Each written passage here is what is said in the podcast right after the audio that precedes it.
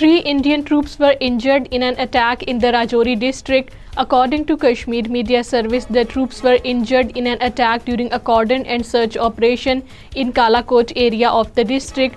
The operation was launched by the Indian troops and paramilitary forces on Monday in the area.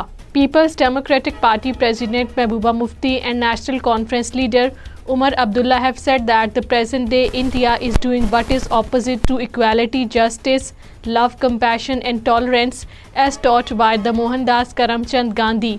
According to Kashmir Media Service, the Kashmiri politicians said this on the occasion of Gandhi's one hundred fifty-fourth birth anniversary, which was celebrated on Monday. At least sixty-one percent government-run schools in occupied Kashmir are without any electricity.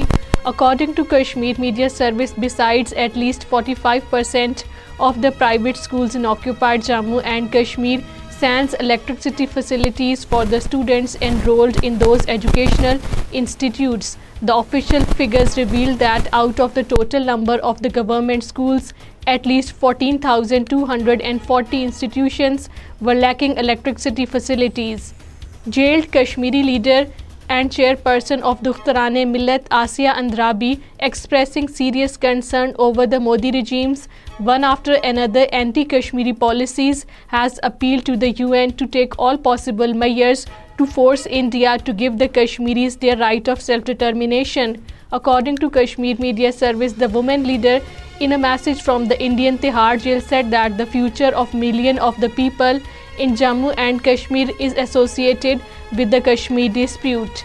An Indian border security force man was found dead under mysterious circumstances in the Jammu city, the second such incident among the Indian forces personnel in the past forty-eight hours in the city. According to Kashmir Media Service, the retired from B S F Subhash Marato, forty-four years old, was found dead in a hotel room in the city.